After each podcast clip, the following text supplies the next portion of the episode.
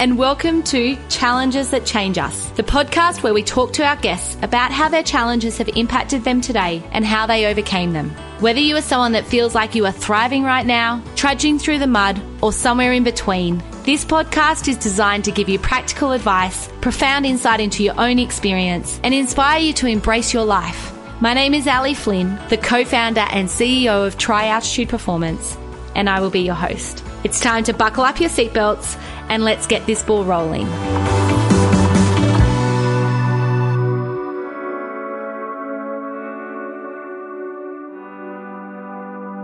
Merry Christmas to everyone who is listening to this episode on Christmas Day. I really ummed and ahed about releasing today, but you know what? So many of you jump on every single Monday, rain, hail, or shine. So I thought, why not? If you're showing up, I want to show up too. I hope today is filled with so much love, joy, and laughter. As you know, I often remind people that Christmas isn't rosy for everyone. For some people, it's the hardest day of their year. For others, it's surrounded by so much stress and overwhelm. Whatever is going on for you today, I want you to know that you are not alone. There is a whole community here behind you. Before we dive into today's episode featuring the sensational Jess, I'd like to share a couple of things with you. Firstly, it's that time of year again. Our annual Mindset Reset session is on. Just like previous years, it's the 2nd of January at 8:30 a.m. and it's a free 90-minute online workshop that is open to the entire Challenges That Change Us community. Designed to help you kickstart the momentum you're seeking in 2024. Find the link to book in the show notes or on our Challenges That Change Us community Facebook group. And for those of you that are listening on Christmas Day, consider yourself in the exclusive first cohort to hear about our next big announcement. I am so thrilled to announce our High Performance Leadership Summit for 2024. It's on March 8th, 9th, and 10th in the Brisbane area. This event has been in the works for months, bringing together 25 senior leaders six extraordinary high performance individuals for three days in one location to share knowledge, experience, insights, and strategies around high performance and leadership. It is a rare once in a lifetime opportunity. In the room, we're going to have David Ballard, the head of performance at the Brisbane Broncos. You guys all know how incredible that team did this year, moving up the ranks and making it to grand final. We have Sami Kennedy Sims, a three time Australian Olympian who has spent more than a decade at the top. But that is not even what blows my mind about her. It's the adversity and the challenges she has overcome whilst navigating that high performance realm. Clifford Morgan, an organizational psychologist with expertise in high pressured environments like the military.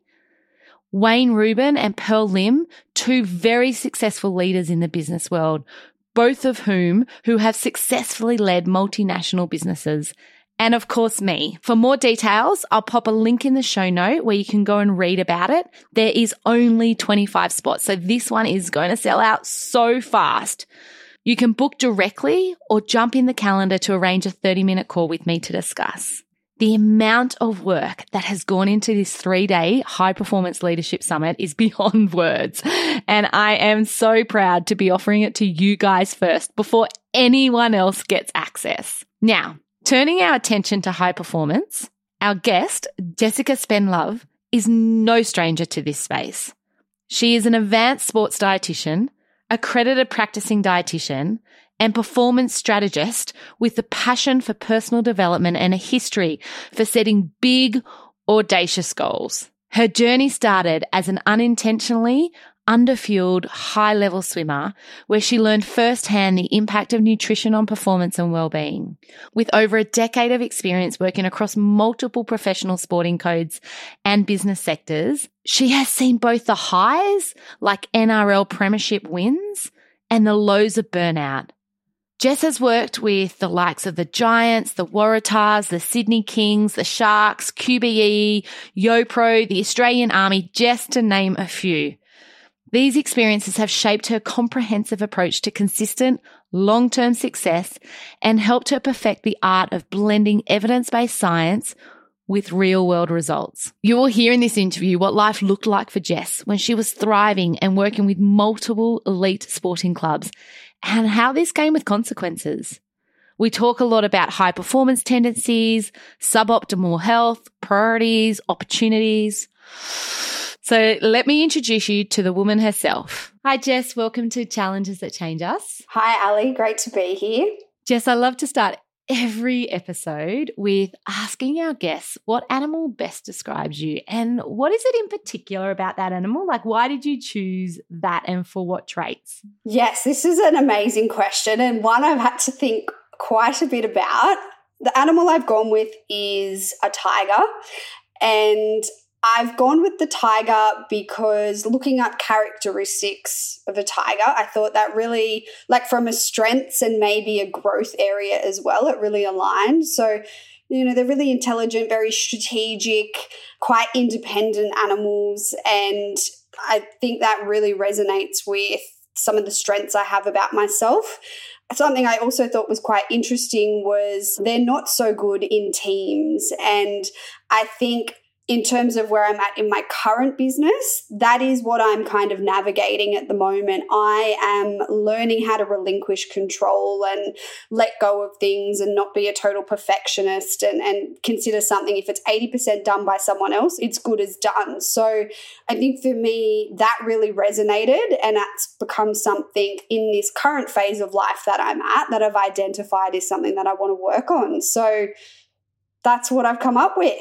Just out of curiosity, have you found the answer to that? Because uh, we can make a million dollars if you find the answer on how we relinquish control when we own our own business. I think it's one of the hardest things, isn't it? Because we have this expectation on how we would do it, even though you can know, 100% know that someone else is going to do it differently or look different. They'll get to the end result differently. It still can be like, oh, why didn't you do it this way? Or maybe I should just do that, or I wanted it to look like this, or so many things, right? It is. It's challenging. It's all an evolution. And I think a lot of the times it's probably the catalyst for today's conversation. We often get it wrong before we get it right. That's where we learn the lessons and evolve. So, yeah. And when we just go, you know, I'm ready to do more with my life or do less, and, and then I think it gets easier. I'll let you know when I totally figure it out. I'm on a mission to do that.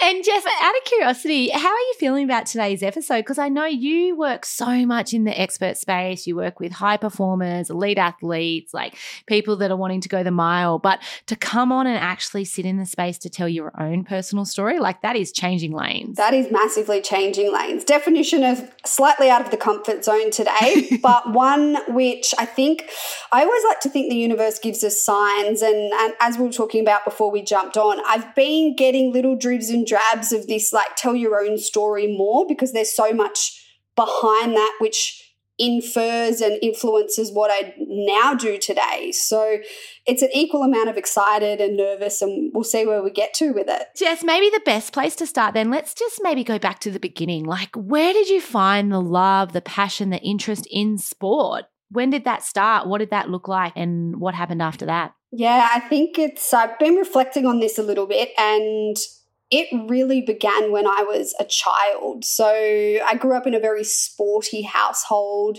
I did a lot of sport myself from as young as I can remember. I didn't choose it, it chose me, but I was a very good swimmer very early on, like eight, nine, ten years of age, school nationals, gold medals, that type of situation. So even in primary school, I was doing things that I guess not the average eight, nine, or 10 year old was doing. Training before school, sometimes after school. And so it really is part of my DNA. I've grown up in these environments of discipline and structure and performance. And I guess the real catalyst for the interest in like the nutrition piece was I was getting it wrong before I got it right. And because I was a very sporty child and adolescent, throw in the mix of puberty, throw in the mix of like growth and development. And when you're training two to four hours a day, not every day, but most days, it's really hard to eat enough to factor in all of those considerations. So I went to see a sports dietitian who yeah, really was the catalyst for for setting on this path to be laser focused, at least the first half of my career in working with professional athletes because I love food, I love people, I love travel, and I felt the benefit and the difference of being underfueled, not intentionally, but just having absolutely no idea how to eat for performance and then to get it right. And I like the mindset of a high performer. You know, I align with it, they're motivated, they're self driven, and these are people that are out not just to put a band aid on something or manage a chronic disease, which don't get me wrong, that's totally great. There's definitely people for that. But where I come in is leveraging the power of how do you use that to be even better, to be healthier, happier, faster, fitter, stronger, longevity. Yeah. And so when you say that you saw a sports dietitian, was that when you were at school? I reckon I would have been in year seven or eight. I don't remember exactly, but it was pretty early on in high school. I was getting sick often. I had low iron. There was just hallmarks of underfueling, which my doctor had flagged. And based on the amount of sport that I was doing, he's like, you really need to go and see like an expert in this space. So referred me to the sports dietitian, who I worked with for quite a few years. I swam most of high school. I think I stopped in about year 11.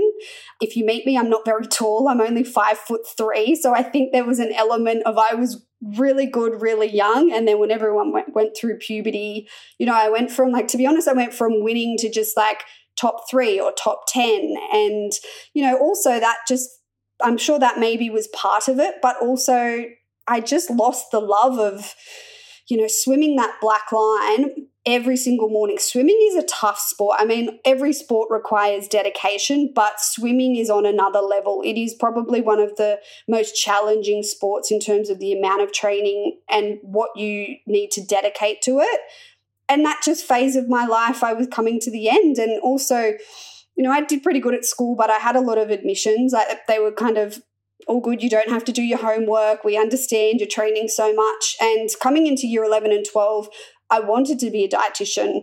I knew I needed high grades and I knew I couldn't just do that. So it was really choosing that next chapter of my life. Was that a difficult decision?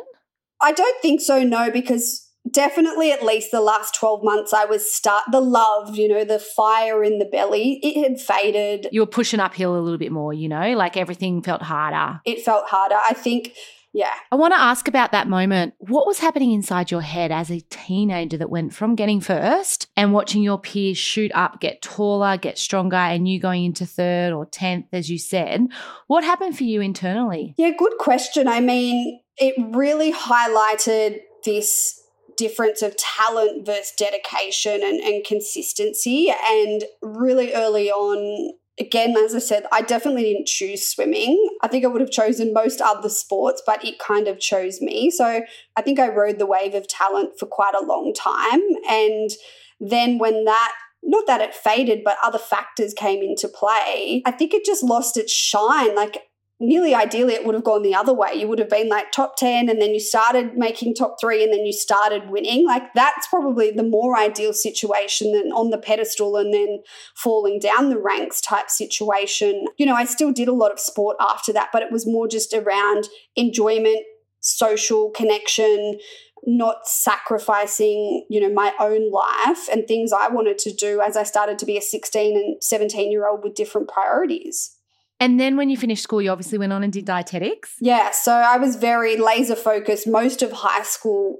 I wanted to do sports dietetics. And, you know, that was off the back of the experience, also being pretty good at maths and science. And I always thought maybe I'll be a physio, maybe I'll, you know, exercise physiologist. It was always something in that space. You look like a physio, by the way. If you if I met you and you told me you're a physio, I'd be like, yeah, I can see that yeah. for you. I can see that. and yeah, so I went on to do nutrition at university, so for three years. And at the end of that, I was over it. I actually was like, I don't want to be a dietitian anymore. I want to go and work. I'm a big 21 year old, I deserve to earn a salary and this kind of carry on. And, you know, again, other priorities. And nearly the best thing I did was take 12 months off from study and go and work and realize that no, you were on this path to do this. You've always you've wanted to do this for the last like 5 if not 10 years. So back to university I went to do my masters. But for me that year off was the reset that I needed from an undergrad where I was coasting and socializing and probably partying way too much to a focused you know, I was still pretty young. I was early 20s, but it was it was the circuit breaker that I needed to go this is what you want to do, make the most of the situation. I should caveat that and say I was definitely the student that was working multiple jobs as well as university, which, like, for my degree was pretty rare. Most people actually just studied. So I've kind of always been that person that's done a lot of things. Again, I think it's in my DNA, but I definitely was much more laser focused on what I'd come back to do. And I really think the universe presented me with the best opportunity because the dietitian who had inspired me to do the degree, I had an opportunity at the end the last semester of my university to do a research project with her which so cool. I get tingle i just actually got yeah yeah i just same. I was just like oh my god that's so beautiful. Yeah. So talk about meant to be. Yeah. Yeah and she's passed now but i really have everything. I have her to thank for everything. It was my like motivation and dedication and her mentorship but i feel like i really have her to thank for most of what has happened to me. Did you ever get an opportunity to tell her that? Yeah. Yeah. So, Jess, how did you then go from doing your masters into elite sport? Like, you have worked with some of the best, you have really sat in this space. So many people would ask, what did that look like? What were those steps? Mm. Look, the first three years, which I really don't talk about that much, coming out of my master's, I was really fortunate to secure a clinical role.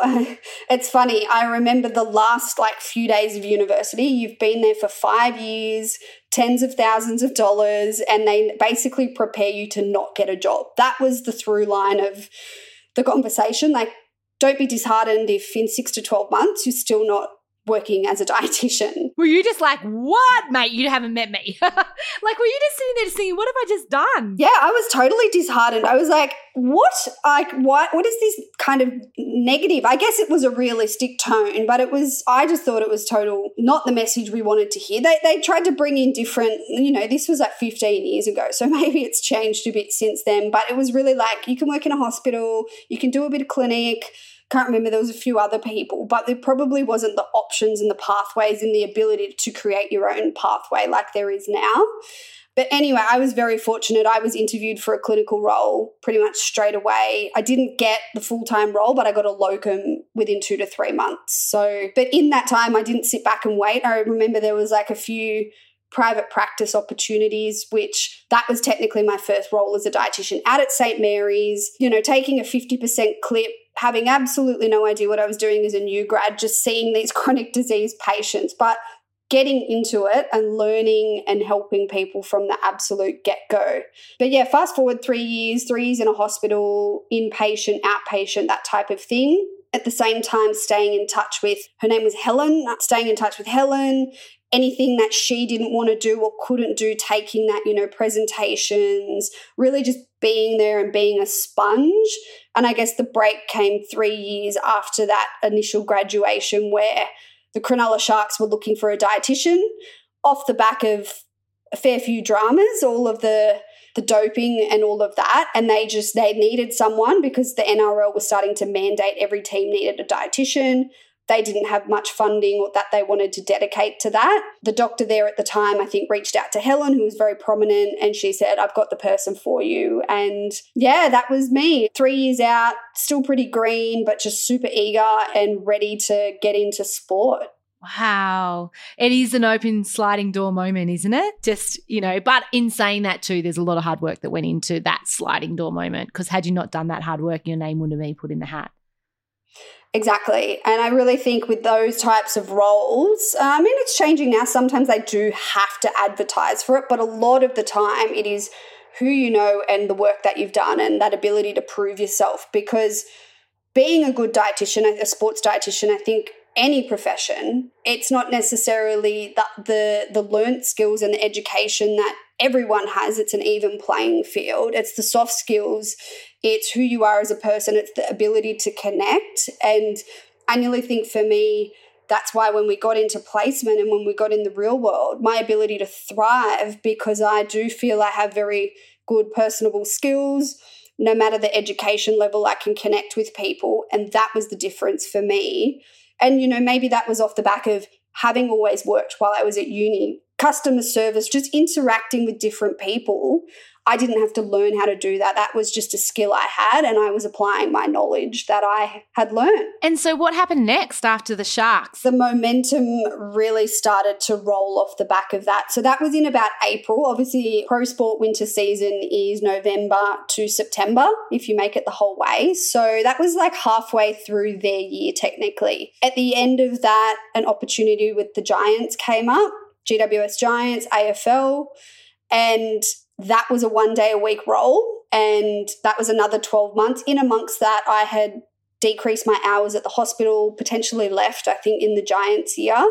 And I was working in like a bariatric clinic. I was doing, again, a few things. I was in the dietetic space I had two sports teams, but they certainly weren't full time. And that's really common with sports dietetics. Unfortunately, it is seen as that nice to have, not necessity.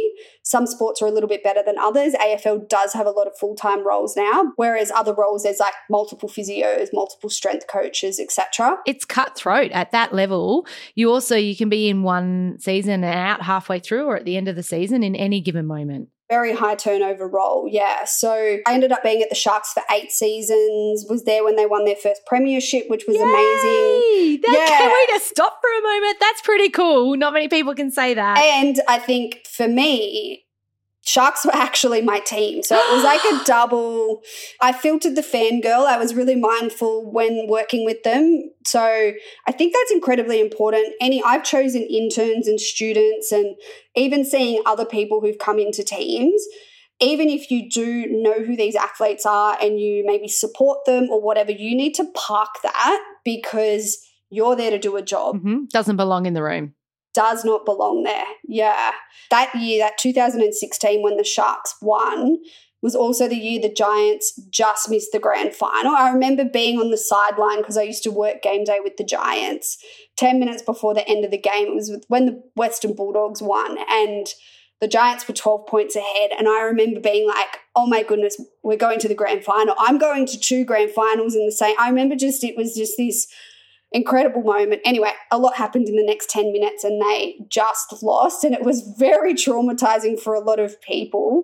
Like, I will never forget those experiences and feel very fortunate to have been around them. But what I was sorry going to say about the, the AFL was at the end of that first year, there was an opportunity. Well, I don't know if there was an opportunity or I created the opportunity, which is probably a theme, just what I've done for my whole life and career. But I remember sitting down with the GM and pitching a bigger role, and we managed to grow that to three days a week. And then over the next few years, it grew to a full time role. And to be honest, even beyond that, I ended up building a team of dietitians, like juniors and interns. And yeah, it was, I would say, gold standard in terms of professional sport, which I've had high performance managers tell me that as well. It was phenomenal. And yeah, and then off the back of that, Giants netball popped up, Western Sydney Wanderers popped up, Sydney Kings popped up, New South Wales Waratahs popped up. So that was really off the back of, I guess, getting known, building good relationships, other personnel potentially moving on to different teams, or just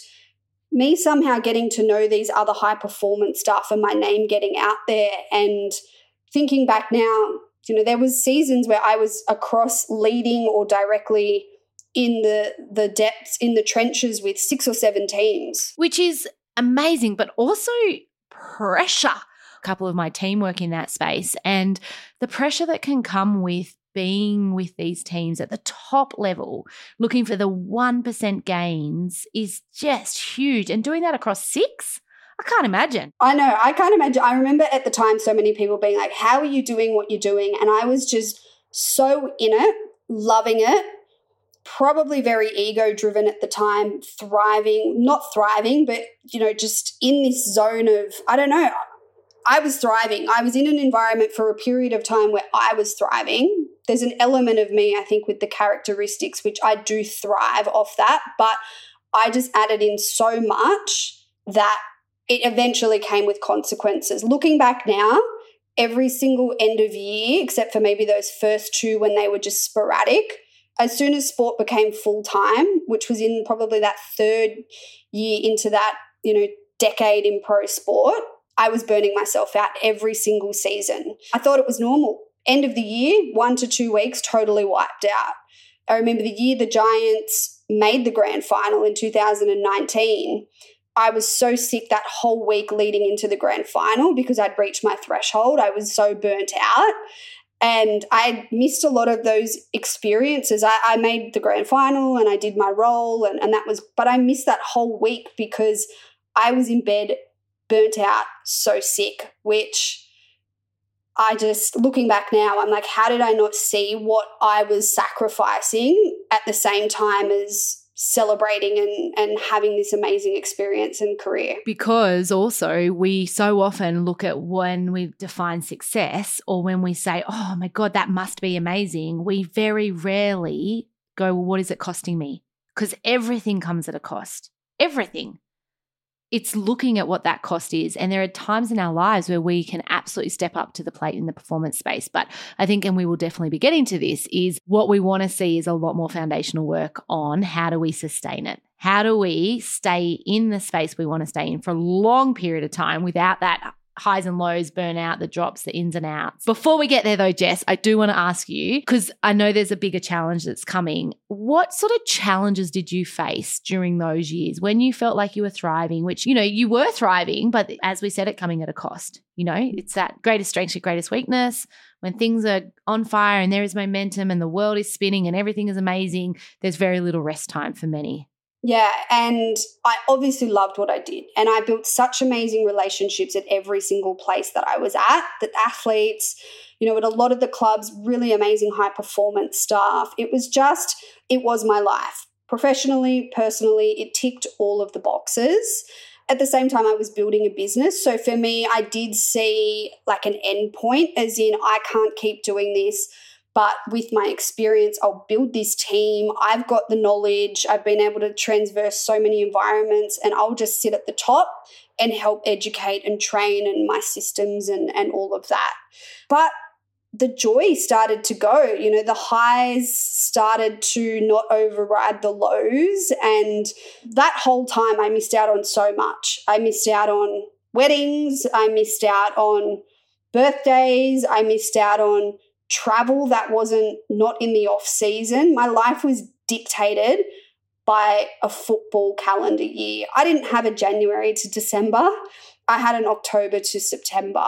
And that just started to wear thin. And, you know, at the same time, right when I started in professional sport, I was getting out of a relationship, seven year relationship. It was just, we were different people, early 20s to late 20s, and that was all fine and I'm not saying that career like prevented me from finding a partner, but I just think it's really interesting that that whole time that I was in the thick of it, I struggled to find a meaningful relationship. I don't know, I was probably in my masculine so much because I was working with so many men and my, my whole life was my job. So I'm sure there was a lot happening there. But literally, the day I ended all of the contracts, I met my now partner. So I just even think with that, like, seven years. I, and I wanted someone. Like I was starting to be in my early to mid 30s. Like I really wanted to find a partner. So even that is just interesting within itself. Yeah. And I was going to wait till the end, but I'm going to ask this now. If you had your time again, would you still have that chapter, but just do it differently? I would still have it, but I would do it differently. Yeah. Because the athletes that I know, the relationships that I've had, the experiences, even how I can kind of leverage that for this next chapter, I would never take that away. And also for me, I'm really passionate. And what I started to see was there's so many principles that these elite athletes all use that everyday people can use to thrive. And that became my mission. And it was amazing to have that experience with these incredible humans, but a, I started to want more, and B, I wanted more impact, which I still think I can have so much more than even what I've had to date. So, yes, I would have it. B, I would do it differently. Mm. You said earlier that after a seven year career in that space, you moved in and you met your partner. Did you just stop suddenly? Like, what happened? COVID was a big factor. The Giants was my main contract it was full time, but I was only three days because I had subbed out some of the roles to some juniors. But essentially, that contract went from full time to like two days.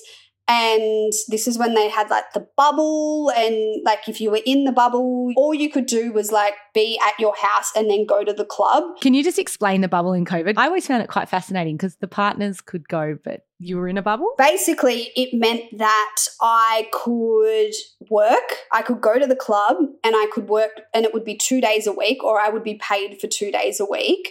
And then I could be at home, but I couldn't do anything else. I couldn't. And at this stage, I think you could, you know, go in your five kilometers and walk with friends and still have some social connection. And they were like, no, you can't do any of that. And I was like, okay, so at the time I'm single, I live alone, and all you want me to do is come to the club for work and then not have that ability to have social connection. And on top of that, I did have a business at the time with another dietitian, and it was just weighing up what was a priority. And I just said, I'm sorry, I can't for what you're offering me for two days a week, which let's be real, they were going to pay me for two days, but they wanted me to be full time. I just was like, I'm sorry, I can't do that. So that happened there, but all of the other contracts, which were like half a day or a day or two days, they just totally got put on hold. So it wasn't you deciding as such. Yes, you decided with that two day contract, but really it was the environment around you also played a major role in that.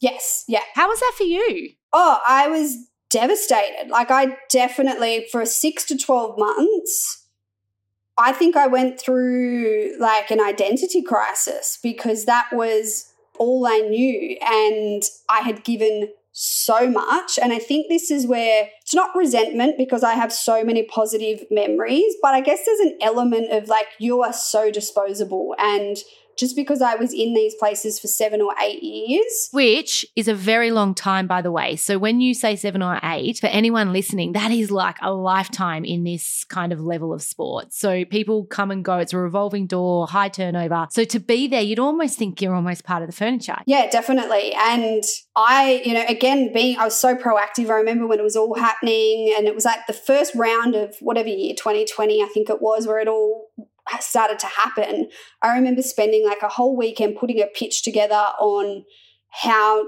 the nutrition piece was still so important. And you look, it was interesting. Like at the end of 2019, there was a bit of a clear out for like senior staff. So all those relationships you'd built over five, six years, whatever it was, just clean slate. So there were new people, different ideas. And, you know, I think the salary cap got reduced like 30% or 20%. I can't remember exactly, but nutrition was getting like minimized to half. So some people getting impacted way less, some people way more. And I think that's when, if I'm honest, deep down, I was already starting to feel like, what's next for me? And that just really fast tracked it. So before we get to the what's next for you, just pause for a moment in that 12 months. What was the hardest part for you in that 12 months? I think it was the feeling of rejection I felt rejected. I felt probably somewhat worthless. And I also was like, I have sacrificed so much of my own life for what? I mean, I think me being me, again, I was very proactive. Like, I did have my business, which we used to not just work in sport. I guess I controlled or, or led that arm of the business. And then we had other, like, we worked with food brands, one on ones, like corporate. We did a range of things. And so it was just shifting focus to what can we do or what can we dial up my business partner at the time was amazing and like she really got in the trenches and she dialed up her work which i'll be forever grateful for her for that. But i think over a few months of that happening when i look back at my business then busting up in the you know months or years to come i think that was the start of it. There was this she resented the, the amount of work she had to do at that time. And i guess you know for me it was like well yeah like so the thing I should say is that then didn't totally stop sport. Like sport then bubbled along for another year or two, but I was pretty set on I'm done. What's next for me? And when you said that shift focus, how do you because you've used the words laser focused, you use words shift focus. Like your focus is one of your major talents, I can tell. in the, you know, 40 minutes that we're talking about, you have this ability just to hone in, like go, all right, this is what I'm focusing in on. Do you know how you do that? No, I don't think so. I think, again, there's that element of I don't need to force the motivation or the drive. If anything, I have to contain it, to be honest. Maybe it's the like, yes, who I am. Maybe it's a part of that learned behavior from the early days and sport being in my DNA from the get go. If anything, I have to tone it down rather than dial it up. When you're on fire and you are thriving and really in that place in your element, that's when you have to be like, oh, too many, too many, too much. You touched on there around the business ending. Do you want to take us through that kind of what happened in the next phase? A nice way to put it is we weren't aligned on vision and values anymore, different stages of life anymore or from the start and then you recognized it? Because there will be a lot of people listening that have business partners, and I think it can go both ways. Looking back, it's always great, the reflection piece. You want to go into business with someone who feels your blind spots, not is like similar to you. And we went in like we were really good friends as well, which, like, when it worked, it worked so well. But we were probably very like minded and we did agree on a lot of things. I think where things started to shift was when we maybe had slightly different opinions. And I can't speak for, you know, there's two sides to every story. So I am really mindful of that. How it felt for me was that I was an employee in the relationship rather than the equal business partner.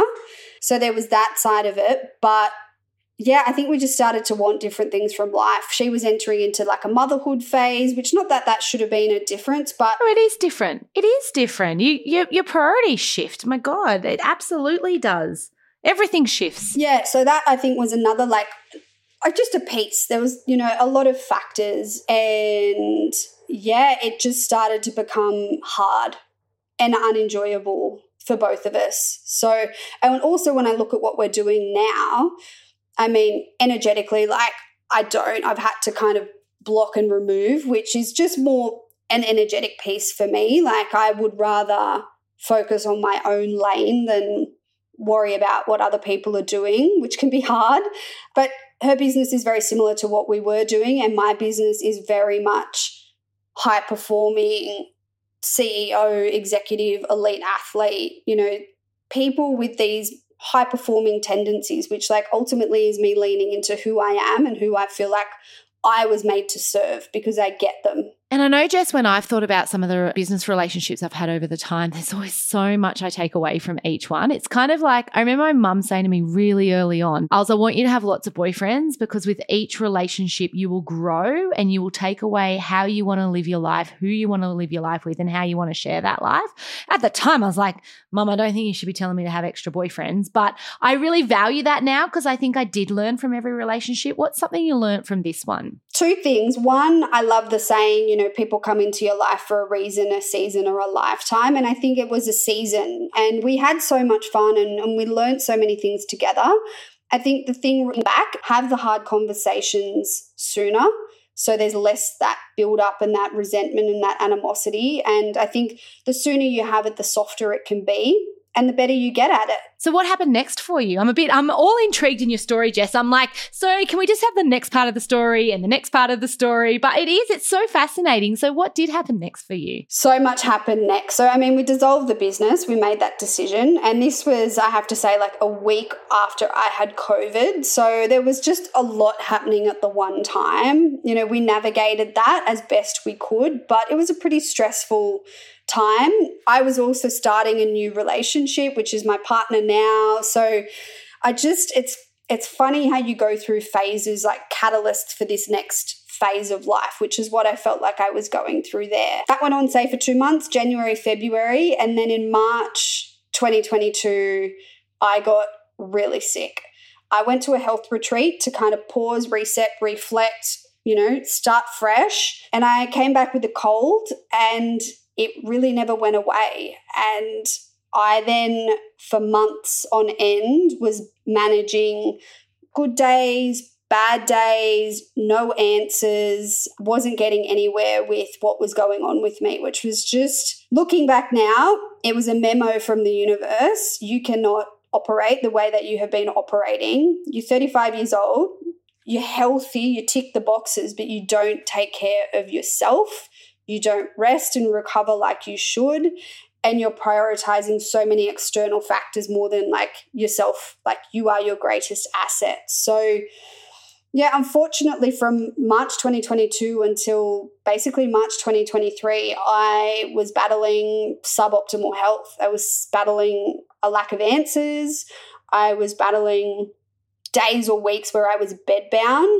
And this is in and amongst trying to start or restart a business on my own when for so probably most of that time I was just so worried about letting my clients down, which again, I feel like the universe was just like, you need to put yourself first. But look, if I didn't push doors down and demand answers, like I may still be in that cycle of what is going on. It, maybe it was long COVID. Maybe it was an element of long COVID. I personally think it was a combination of COVID, a decade of burning myself out, a period of high stress, all just culminating at the one time. But I'm someone very intuitive, very aware, and fortunately also someone who wants answers and won't settle for something which, while I'm being told that's, you know, everything's fine, your bloods are fine, your chest x ray is fine, I'm like, I am not fine. I need to see someone. So I pushed and pushed and pushed for different specialists, different answers. And honestly, it was a 12 to even 18 month journey, which culminated in yeah different like rounds and rounds of antibiotics and steroid puffers and steroid medication and various specialists and you know in February 2023 I ended up having surgery so this just went on and on and on it was by far the toughest year of my life by far the most like biggest period of growth in terms of me as a human not just me professionally. And for me, it's forever changed the trajectory of the life I live, the work I do, and how I operate. And you said that you just kept pushing for answers. Did you get answers? Eventually, I got answers. I developed a type of asthma, which I had never had issues with my lungs in my life. So that was the needing to go on the steroid puffer, three puffs multiple times a day for a few months. That settled and improved, but the markers they were looking at still weren't back to baseline. So they were like, okay, I think you need to go and see an ear, nose, and throat specialist who I saw and was like, you have really chronic sinusitis, which I had sinus surgery actually just before I started my first role with the Sharks. Again, talk about timelines on things. So there has always been an underlying issue, but it got resolved and COVID was just the the trigger for that. It was very bad sinusitis. Had to again heaps of medication, heaps of steroids, heaps of antibiotics, which helped for a period of time. That went on for like another two to three months.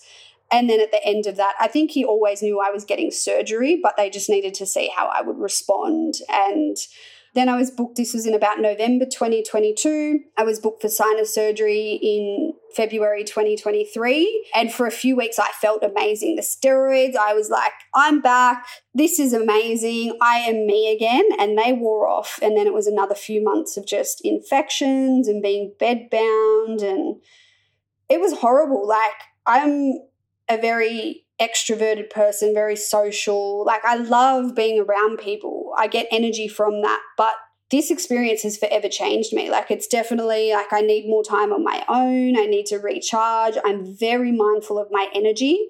I get it right most of the time, but not always. And then I pay the price. So, this is a journey for me that I'm on. And also now why I'm so interested in this place of not just like, yeah, nutrition can do all of this for you, but what about you as a person? Which is, yeah, it's, it feels good. It feels like it's set me on the path that I'm now on, and I'm meant to be doing this work because A type, high performing, driven people, like they walk the tightrope of performance to burnout constantly. And, and most of them, you know, maybe not most, but a lot of them are those people that experience burnout. And if my story, which maybe me telling this side of me is helpful in that, not just me telling them the tactics and the the practical stuff that they can do is is part of that.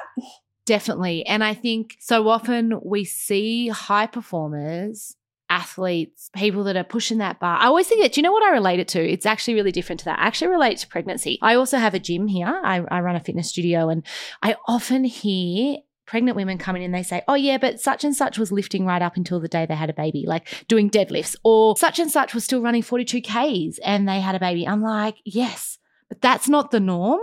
And let's have an honest conversation about what we know and what we see and what can really happen, you know. And we know that running can have a huge impact on pregnancy. Not saying not to do it, not saying to do it, but just let's have an honest conversation about it. And I think sometimes that's how I sort of picture high performance, lead athletes, CEOs, like just the high performing world is we don't often see behind the closed doors, behind the curtains when someone crashes and burns.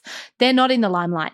They're not in the public space and they're certainly not putting up their hand in that moment saying to everyone, I feel burnt out or I have a chronic illness or this is me at my end or I can't do this anymore or I don't know how to do this anymore if anything, everyone goes back into the shadows and then comes out when they're back to high performing and says, Oh, this happened. So we don't necessarily go on that ride with those people. So it's really important that we do have these conversations because it is very real.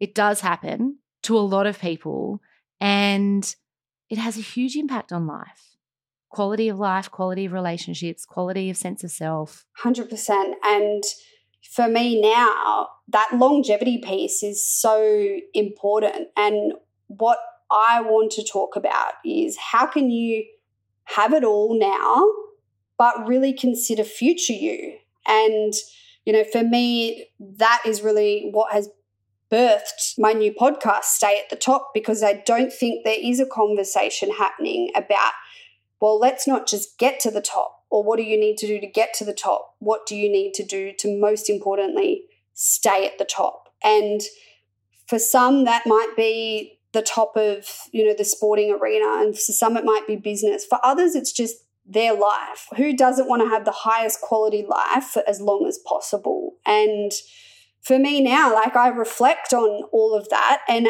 as much as I loved it, I'm quite sad that I really didn't see those signs earlier and that I had to go through what I went through last year. And I'm so grateful for my partner, Sam, who was there to support me, my friends, clients who understood, and also myself for like putting up the white flag and going, what got you here is not not the solution. It's probably the cause. It's time for a different way. Which takes courage, right? So much. And it's really hard to unlearn how you are. So, to your question of like, oh, the focus, it's hard. That's just who I am. And I know a lot of people, maybe because of the environments I've been in and the circles I'm in, a lot of people are like that. But if we need to be mindful. For some, it's turning that up, but for a lot of people I mix and mingle with, to be honest, it's toning it down or containing it. Out of curiosity, what did you need to hear back then? Like, what could you have heard and digested from someone back then that would have changed your trajectory without going on the road that you went on? Yeah, it's tough. I I don't know if anything would have. I think I had people around me. I remember there was this amazing lady Denny, who worked with netball, and she was a bit of a confidant for me on life and work and all the things. And I remember when the last contract popped up, the Waratahs, and I remember being like, oh, I haven't worked in rugby union. Like, let's add that to the resume. Like, how good for the business? Like, not good for me, but how good for my business? And she was like, Are you sure? Like, I really don't know if this is your right next move. You're already so busy. So, yeah, I I don't know if I could have heard anything. I don't know if someone could have said, well, if you keep going down this path in five or ten years, this is what this is going to look like. That may have resonated, but also I may have been like, nah, that won't happen to me. Like, this is who I am. Like, I've always done more. I have the ability to do more. So I probably had to go walk the path I walked. Unfortunately, experience what I experienced. But at 35, I can come back. I haven't done too much damage and I can learn and I can evolve, grow, and, and hopefully help a lot more people do the same. And so let's talk about what it looks like for you now. We've been building to this. So, what does your life look like now? 2023 has been a pretty amazing year for me. I finally went to Europe for the first time in summer, which was, I always dreamt about that, which was never a reality working in professional sport you got holidays in October. So to be able to do that finally and tick that off, you know, I've been to Hawaii. I just went to a business trip in Thailand. You know, I'm working with some absolutely amazing clients. I still work with some really high level athletes one on one in like a coaching program, which is the work I want to do. It is working with people that want, in that instance, competitive advantage but it's also allowing me to work with other individuals who I know I can help so much more. I have quite a few like business owners or business leaders who there's generally two types. There's the one I would call like the corporate gun who's doing most of the things and they just want that competitive advantage, I guess, for themselves. But to be honest, a lot of the people I'm working with are the corporate or the CEO or the business owner who has prioritized their career or their business over their self for as long as they can remember, whether that's been a choice whether that's been just a matter of like what sat on the hierarchy more, or whether it's been a choice of choosing what they're good at over something they've never really navigated. So, you know, these people are probably, most of them are in their 40s, not saying that's just only people I work with, but there seems to be this shift early to mid 40s where they're going, how I'm operating, I can't continue to do that. You mean just like me? I know. I'm like, I'm hearing you. 42, yeah. have POTS, had a stroke, like being an athlete, like, you know, you people and, like me. And me, people like me. And I'm loving that. I find those people are so coachable. And it's really a matter of these people are intelligent. They have so much going on. And it's just information that they haven't heard from the lens that I'm coming from. You know, a lot of what I talk about is nearly decoding their body and what it's telling them, and then how to use nutrition to enhance energy or optimize focus or how to sleep better to then eat better or how to just set their life up so it's easy, it's not difficult, and they're leveraging more energy, more happiness, more space. I find it very rewarding. So, yeah, I do coaching. I'm looking to bring out a new group coaching program because um, I want to impact more people, and you can only work with so many people one on one. So that will be coming out in February 2024. Well, if everything goes according to plan. And I do speaking now as well, which I really want to do more of. So I've done quite a bit this year corporate organizations, Defense Force. So, yeah, I love speaking. I love doing workshops. I love taking this knowledge from these high performing environments and translating it to other high performing environments from a different lens. I do really feel a lot of people are maybe having the high performance conversation. There's not really anyone out there who's walked in the professional and personal shoes that I have. And I hope that I can bring a different lens to that. And I think too, I don't know, Jess, if this is your experience, but it's certainly mine. Like when I sit back and think about why are some high performers falling over? Why do in the gym people find it so hard to train every day? What is it about nutrition that people know what they need to do, but they're not doing it? All of these things, right? These questions often go around in my head. You know, are we giving the right information? Like so many questions, but I always kind of land in a space of it's almost like we just expect our body to do what it does. It's like we think it's something we can keep taking from from. And same as our sleep. It's like we all know we need sleep, but at the end of the day, if we miss a few hours, so what? And it's like our focus is on the wrong thing. It's like we're forgetting to say, well, how do we fill up that bucket in all those areas when we can, so that when we take from them, we're taking from a full bucket. Instead, we just think, oh, we'll take, we'll take, we'll take, we'll take, we'll take, we'll take from our nutrition, we'll take from our sleep, we'll take from our well being without restoring it. I don't know. Is that your experience? Yeah, I think there's an element of that. And I also think there's an element of most people don't actually know their full human potential and they don't know how good they can feel. They've never experienced what it's like to feel at their best when all those parts of well being align and have all those buckets full. Like good sleep, good food, good training, good mindset. And they also think or they've heard that comes from like 4 a.m. ice baths or it comes from fasting or it's all about what not to eat, what to cut. Whereas like we need to change the conversation from it has to be hard, we have to suffer, it has to be unenjoyable to it actually gets to be way easier than what you've ever imagined, way more enjoyable, and it actually gets to be how you want it to. And for me, I'm really passionate about principles, not like prescription, because I believe there are certain principles anyone can apply to their life to, you know, elicit the response they want. But it's understanding what the principle is, and they can go out and choose how they do that So what what I choose to do is maybe different for you, but if we stick to that principle, we will get that outcome. And I think that's a really different, you know, more sensible way of talking about things, which again I hope is something that I can bring to some of the conversations that are happening. And Jess, if you were to go back and have a conversation with your 11-year-old self, what would you say to her? I think I would just say it's all going to be okay. You don't have to sprint. You've got time.